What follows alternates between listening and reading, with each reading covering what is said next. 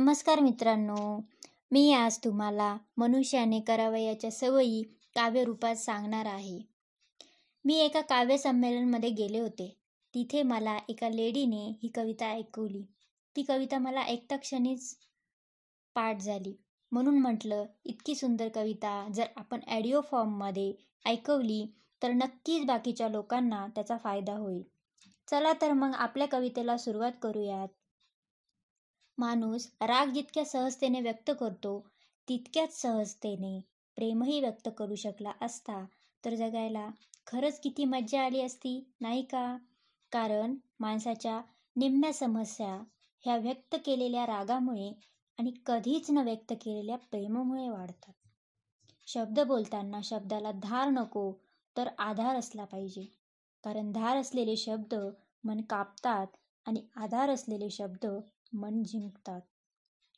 निर्णय चुकतात आयुष्यातले आणि आयुष्य चुकत जातं. निर्णय चुकतात आयुष्यातले आणि आयुष्य चुकत जातं.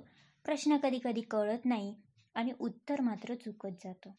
सोडवताना वाटतं सुटत गेला गुंता. सोडवताना वाटतं सुटत गेला गुंता. पण प्रत्येक वेळी नवीन गाठ बनत जाते. दाखवणाऱ्याला वाट माहीत नसते. चालणाऱ्याचं ध्येय मात्र हरवून जातं.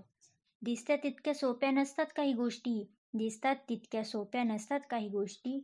अनुभव म्हणजे काय ते तेव्हाच कळतो. म्हणून असे मित्र बनवा जे कधीच साथ सोडणार नाहीत. असे प्रेम करा ज्यात स्वार्थ असणार नाही. असे हृदय बनवा की ज्याला तडा जाणार नाही. असे हास्य बनवा की ज्यात रहस्य असणार नाही. असा स्पर्श करा की ज्याने जखम होणार नाही. आयुष्यात असे लोक जोडा जे वेळ येईल तेव्हा तुमची सावली आणि वेळेला तुमचा आरसा बनतील. कारण आरसा कधी खोटं बोलत नाही आणि सावली कधी साथ सोडत नाही. वपू काळे म्हणतात कोणी कसं दिसावं यापेक्षा कोणी कसं असावं याला महत्त्व आहे. ते शक्य नसेल तर जास्तीत जास्त कसं नसावं याला तरी नक्कीच महत्त्व आहे. स्वप्न पूर्ण झालं नाही म्हणून रडायचं नसतं. रंग उडाले म्हणून चित्र फाडायचं नसतं. फक्त लक्षात ठेवायचं असतं. सर्वच काही आपलं नसतं. आपल्या दुःखात कदाचित दुसऱ्यांचं सुख असतं. छोट्याशा आयुष्यात खूप काही हवं असतं पण पाहिजे तेच मिळत नसतं. असंख्य चांदण्यांनी भरून सुद्धा आपलं आभाळ मात्र रिकामं असतं. हव्या असलेल्या सगळ्याच गोष्टी माणसाला मिळत नसतात. पण न मिळणाऱ्याच गोष्टी माणसाला का हव्या असतात याचं उत्तर सुरेश भटांनी सांगितलंय. आयुष्य छान आहे थोडं लहान आहे रडतोस काय वेड्या लढण्यात शान आहे. काट्यातही फुलांची झुलती कमान आहे उचलून घे हवं ते दुनिया दुकान आहे. जगणे निरर्थक बनतो तो बेईमान आहे. सुखासाठी कधी कधी हसावं लागतं तर कधी कधी रडावं लागतं. सुखासाठी कधी कधी हसावं लागतं तर कधी कधी रडावं लागतं कारण सुंदर धबधबा बनायला पाण्यालाही उंचावरून खाली पडावं लागतं. चार चौघात बसण्यापेक्षा कधीकधी समुद्र किनाऱ्यावर जाऊन बसावं. आठवणींना घेऊन बसावं. आयुष्य जास्त सुंदर वाटतं.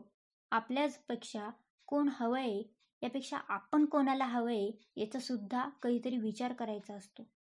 आकाशातले तारे कधीच मोजून होत नाही माणसांच्या गरजा ह्या कधीच संपत नाही.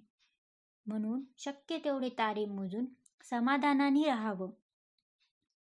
आयुष्य जास्त सुंदर वाटतं. आयुष्याची सर्वात मौल्यवान गोष्ट म्हणजे आनंद.